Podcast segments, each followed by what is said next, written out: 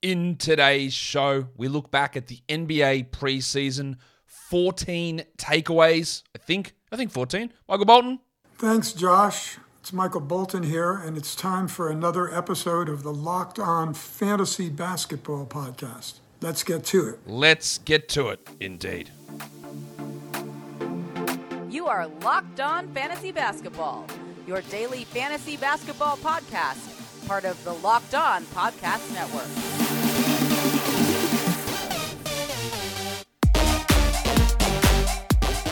Hello and welcome to the Locked On Fantasy Basketball Podcast, brought to you by Basketball Monster. My name is Josh Lloyd and I am the lead fantasy analyst at basketballmonster.com. And you can find me on Twitter, as always, at @RedRock_Beeble and on Instagram, at @LockedOnFantasyBasketball. Today's episode is brought to you by BetOnline. BetOnline has you covered this season with more props, odds, and lines than ever before. BetOnline is where the game starts. Thank you for making Locked On Fantasy Basketball your first listen every day. We are free and we are available on all platforms. Well, we're here. The preseason is done. We are 4 days away. 4 days away from the NBA season starting. So I'm going to go through on this show just some things that were interesting. I'm going to talk a little bit about rotations, but I am going to have two shows coming up in the next 2 days highlighting the rotations, my projected starting groups, which some will be wrong, some will be right, for the season. That'll come up in the next couple of days. We'll also have a week one preview show.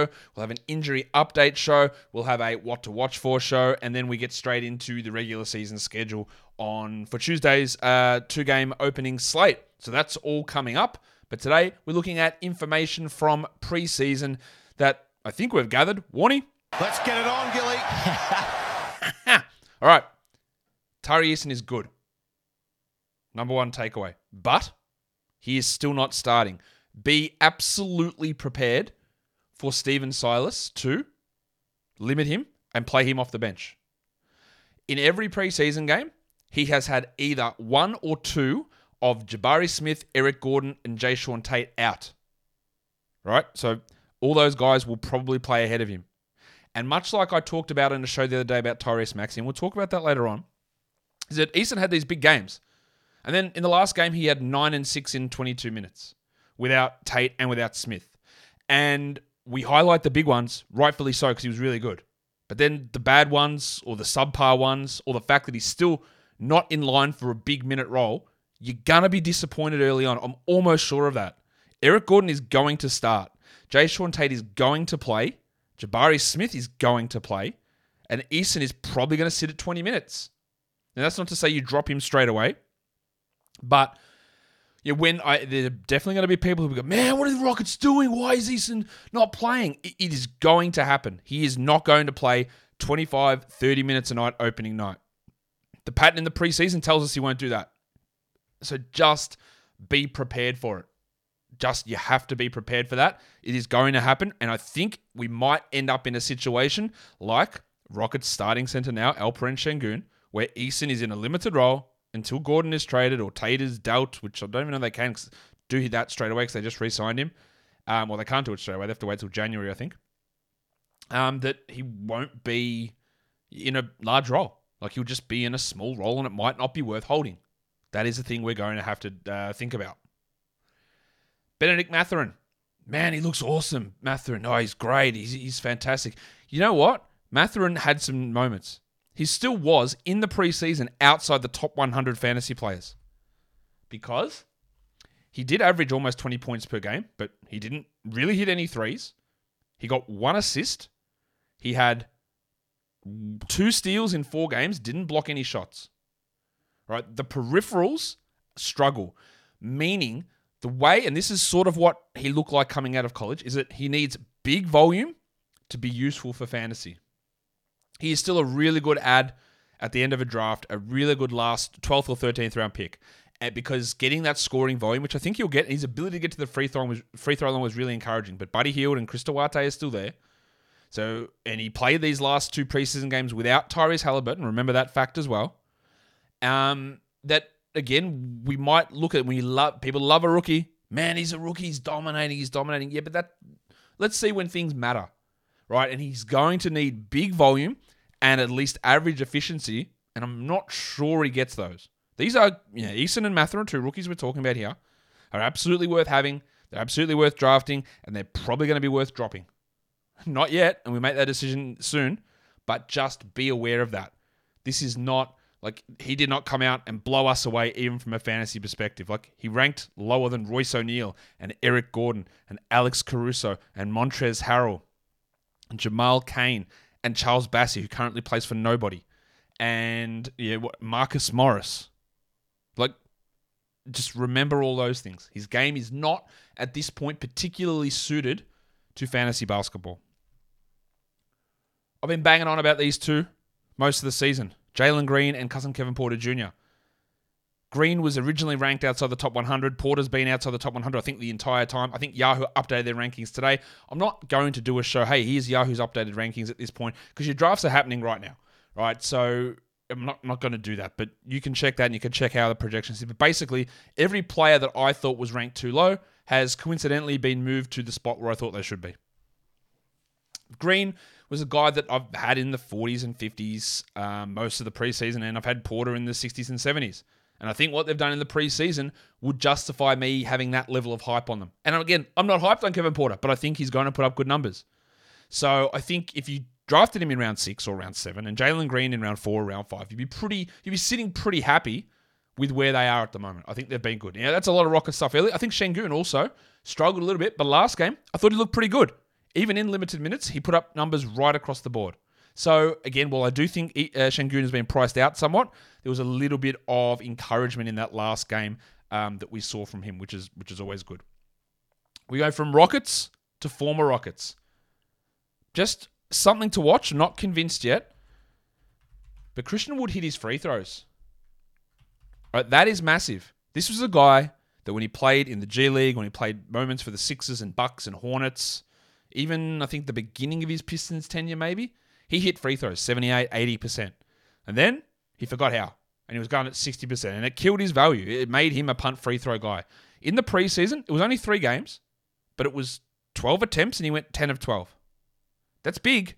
That's really important. So he finished the preseason in 22 minutes, averaging 17 and 8 with over 2 threes on 53 and 83. That moves him into the top 60 sort of range. In fact, he was the 22nd ranked player in the preseason, even in limited minutes. Now, he's going to have his minutes capped a little bit because of the role. But if he's hitting free throws, it changes it so much. It opens him up to so much more value. And not only, if you're punting free throws, you knew where his value was anyway, but hitting free throws actually improves your scoring too. We talk about with percentages, how they're multi-category influences. And you hit your free throws, not only does that take you away from being a punt free throw guy, but it makes your scoring go up. And I don't know that this has been solved. It might not have been. But he's got a track record in the past of being a good free throw shooter.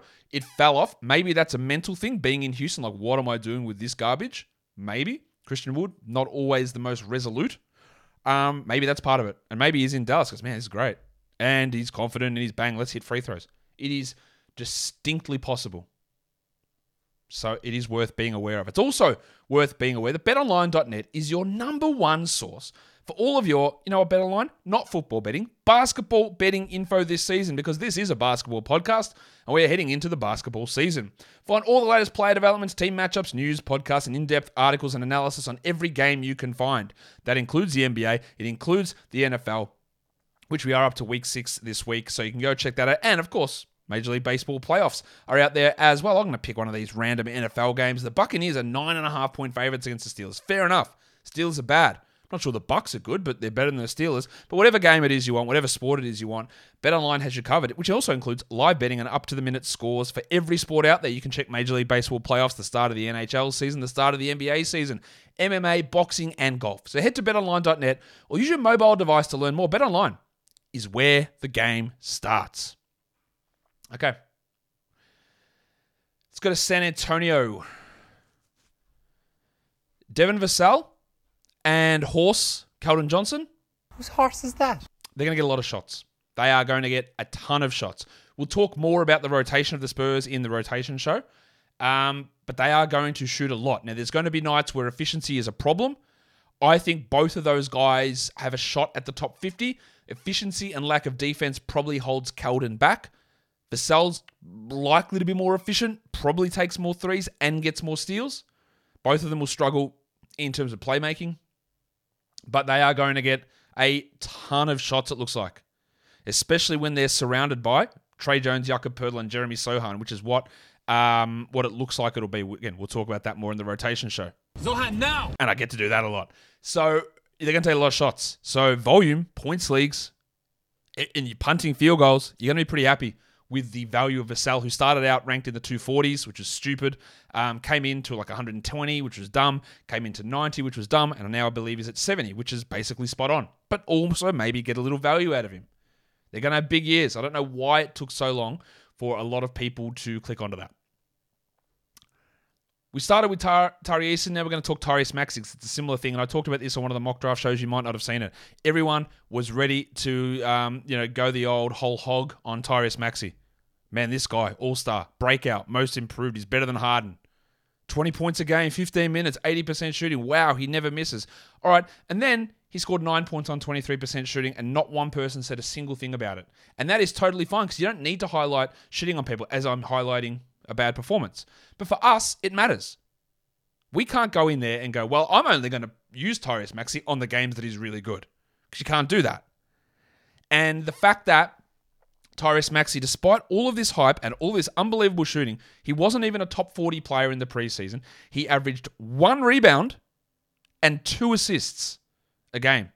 He did get 1.5 steals, and he shot unbelievably, right? But everything about what he does is going to be tied to this field goal percentage, which if it's not there, there's nothing backing it up. I think he's still being drafted in the... I thought people might start to reach. He's still being drafted in the right area in that round... back end, round 5, round 6, round 7 zone. But his supporting stats, like I've had someone tell me he's going to finish ahead of Harden in fantasy, which is crazy to me.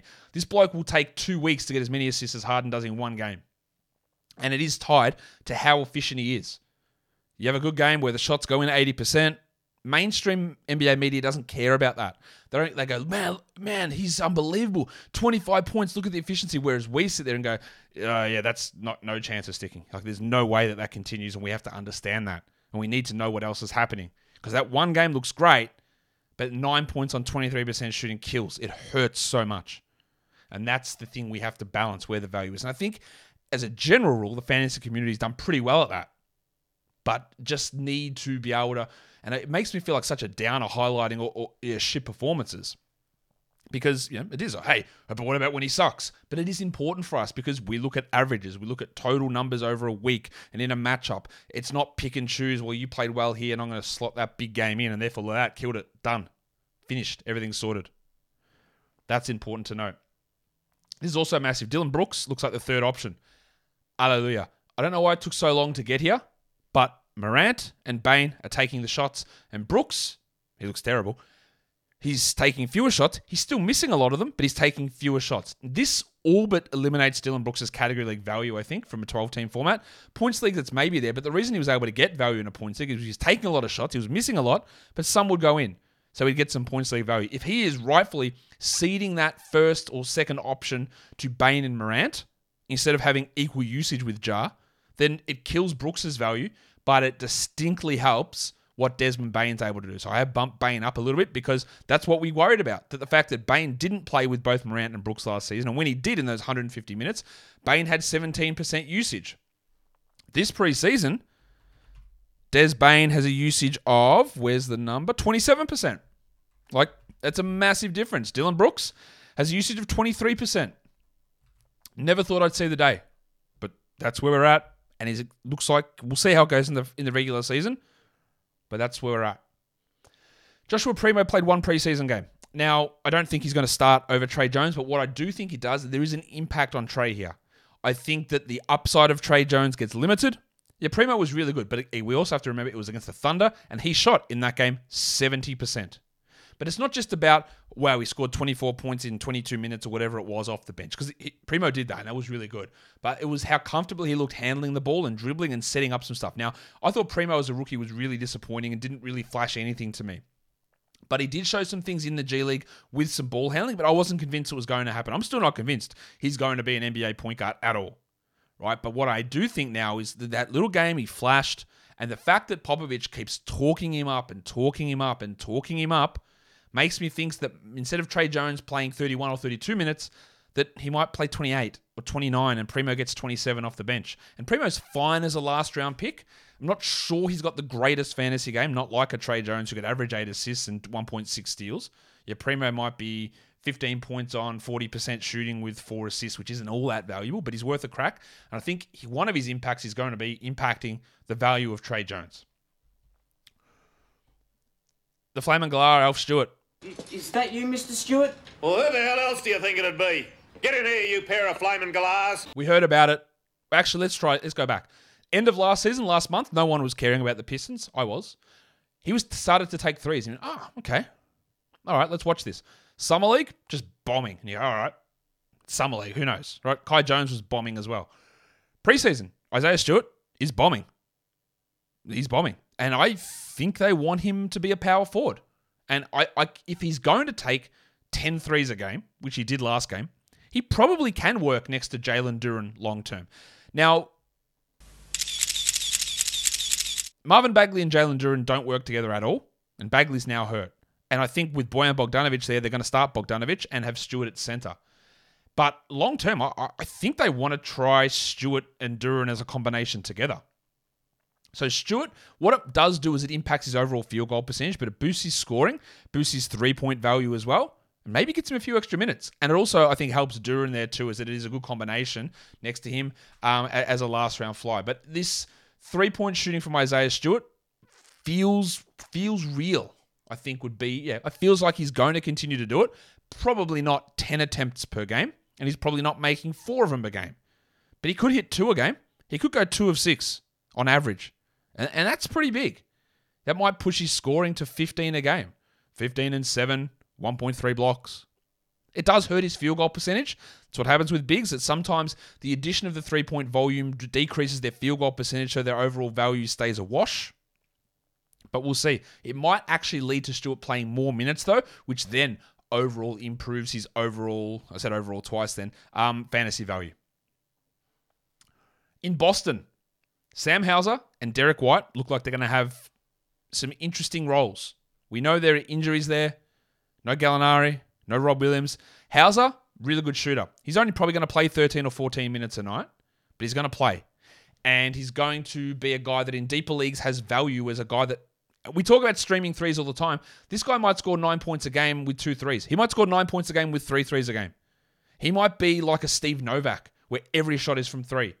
And coming into space when your other combination is Horford and Williams, who are okay, but they're not spacers. You're filling that Gallinari role. That can be useful when you're looking for, hey, who's a cheap source of threes here? Oh my God, Sam Hauser went off again for 15 points with 5 threes. I'll say that a couple of times this season, I'm pretty sure. And they are starting Derrick White. Now, Derrick White, when he came over in their trade last season, Ime Udoka didn't really use him much. He'd play like 22, 23 minutes off the bench. 24 some games, sometimes he'd play 20, and I thought, all right, well, with Brogdon arriving here, that's going to hurt his value a lot. But Joe Mazzulla seems to be liking White. White is going to start, it appears, ahead of Grant Williams and ahead of Malcolm Brogdon. And I do like Derrick White. He's a really good contributor. His usage is going to be low, but he's worth maybe taking as a last-round pick. Brogdon did get hurt last game. It's nothing serious. He'll be fine to go. But that risk is always there. And if Brogdon does actually get hurt and does miss time, then White's value is going to expand even further. But it looks like Mazzulla is using Derrick White a little bit different to the way that Ime Udoka did. Let's go to OKC now. And the Bronco, Jalen Williams. Broncos country, let's ride. He looks really good. Some people that I know that follow basketball a lot said that he has looked as to be their best player this season. Well, this preseason, and I get it. Josh Giddey, I think, probably has been. Giddey, by the way, shooting like 50% from 3. He looks really good out there. And we haven't seen Shea in that lineup, but Dort is now hurt. And I told you what I thought about Williams many times, is that I think that he will easily overtake Lu Dort at some point. And I said, I think there's a chance it could happen this season. Well, it's probably going to happen opening night. Now, whether he sticks in that role, I don't know. But all you need is a chance. And if he goes in there and plays well, he might just stay in that role. He is absolutely a draftable player. And then we see what happens. In fact, I think it's really, really possible, if not likely, that Bronco Williams here has more value early on than Tari Eason, Bennedict Mathurin, Jaden Ivey. I think it's really easy he can do that. He's efficient. He can score. He can pass. He can get steals. He's got a well-rounded fantasy game, and he's going to have opportunity, it appears. He looks ready, and it's everything. Well-rounded fantasy game, role, bad team. It all is coming together for Bronco here. And he can play. Look, he played a lot of point guard in college, but he's long as. Look, he's 6'5", I think, with like a 7-foot wingspan. He's long. He can play the wing. And I think he's a better player than Lu Dort. I think he will easily become a better player than Lu Dort. And now is the chance for him to take that role. In Brooklyn, Day'Ron Sharpe looked good. I talked about him a bit in the preseason, saying, hey, he's their backup center. Don't be surprised if he pushes for minutes. And they brought Markeith Morris in. I went, are they going to actually play Markeith Morris over Day'Ron Sharpe? According to Adam Armbrecht on our live stream the other day, they probably won't. Claxton's looked pretty good too, but I think Sharpe's looked consistently better. I think Claxton is going to start, but Sharpe's got a bit of shooting touch. He's an excellent rebounder. If you're in a 14-team league, I'd have Sharpe on my roster. I grabbed him in my 30-deep league. But anything deeper than 12, Sharpe probably should be grabbed just to see what happens. And he's really got to be close to the top of your watch list in 12-team leagues. I think he's looked really, really solid in the preseason. Jock Landale. He's been great. Like, honestly, he's been really good. And he is the backup center in Phoenix. He is, hold on to yourself, one of your dicks, he's the 14th ranked player in the preseason, Landale. He's averaging 14 and 7 with 2 blocks and 1.7 steals. Now, of course, 22 minutes isn't realistic. That level of shooting or block rate is not realistic, but I think he's going to be the backup center ahead of Bismack Biyombo, and he might get all of the backup center minutes, limiting Dario Saric to backup power forward. He might not, but he's looked awesome. And DeAndre Ayton could get traded at any point. After January. Not that I think Landale is necessarily a starting NBA center, but if Ayton is hurt at all, I'd be rushing to grab him. I think he's looked really good. Now, he might come in and get DMPs and they play Saric and Torrey Craig as the 4 and 5, which I think would be a mistake. But I think with the way that Landale has played, and I forgot to bring that little graphic across, I think with the way that Landale has played, we have to think that it's hard to ignore just how important or how impressive he has been in the preseason. And lastly, Russell Westbrook's floor is 0 minutes. Not only has he looked bad in the preseason, the Lakers have other ball handlers. Now, Dennis Schroeder is going to be out to begin the year, but LeBron James is a point guard. Patrick Beverley can handle the ball. Kendrick Nunn can do it a little bit. Westbrook takes way more off the court, or way more off the table than he puts on. Now he's hurt his hamstring. If he is traded to a bad team, I don't think he plays. They buy him out or send him home. In a points league, I can get it taking a flyer, and I get it in a category league with your last 2-3 picks. But I legitimately think that there is a point this season where Russell Westbrook gets 0 minutes. And of course, that helps nobody. It doesn't make sense for him to be. And by the way, the Lakers look dreadful. Their roster is terrible, and they look really bad. So we'll see if they can turn anything around. So maybe my guess of them being the 9th seed in my projections yesterday is not accurate. I'm just hoping LeBron and Davis carry them that far, but they look terrible. So yeah, I'm massively, massively out on Russell Westbrook this season. Price of the brick going up. And that is a quick little recap of some stuff in preseason. Yes, there are other things that you might have wanted to talk about. DeJounte Murray looked pretty good. He only averaged 5 assists in preseason, and we thought that would come down.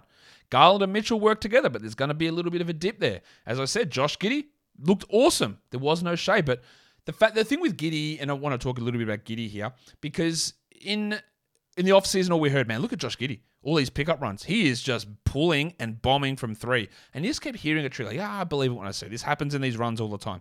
And then we get to the preseason, and he's doing the same thing, and they're going in. You go, this changes actually everything about him. Now, in Summer League, he shot poorly, but he is out there with usage, with pull-up threes, with three-point shooting accuracy, and he's running the team, and he looks great. So if any semblance of that three-point confidence and proficiency continues, top 50 is easily possible for Giddey. What else? I thought Kenny Lofton showed some moments. Santi Aldama looks like he'll be a starter in Memphis. There are plenty of things that we're going to talk. I'm going to talk some more about, but there are 14 takeaways that I had from the NBA season. Drop whatever you took away from the preseason in the comments below, and follow this podcast on Apple Podcasts, Google Podcasts, Stitcher, Spotify, and on the Odyssey app. And if you're on YouTube, I think you know what to do. You thumb it up and you leave those comments down below. Guys, we are done here. Thank you so much for listening, everyone. See ya.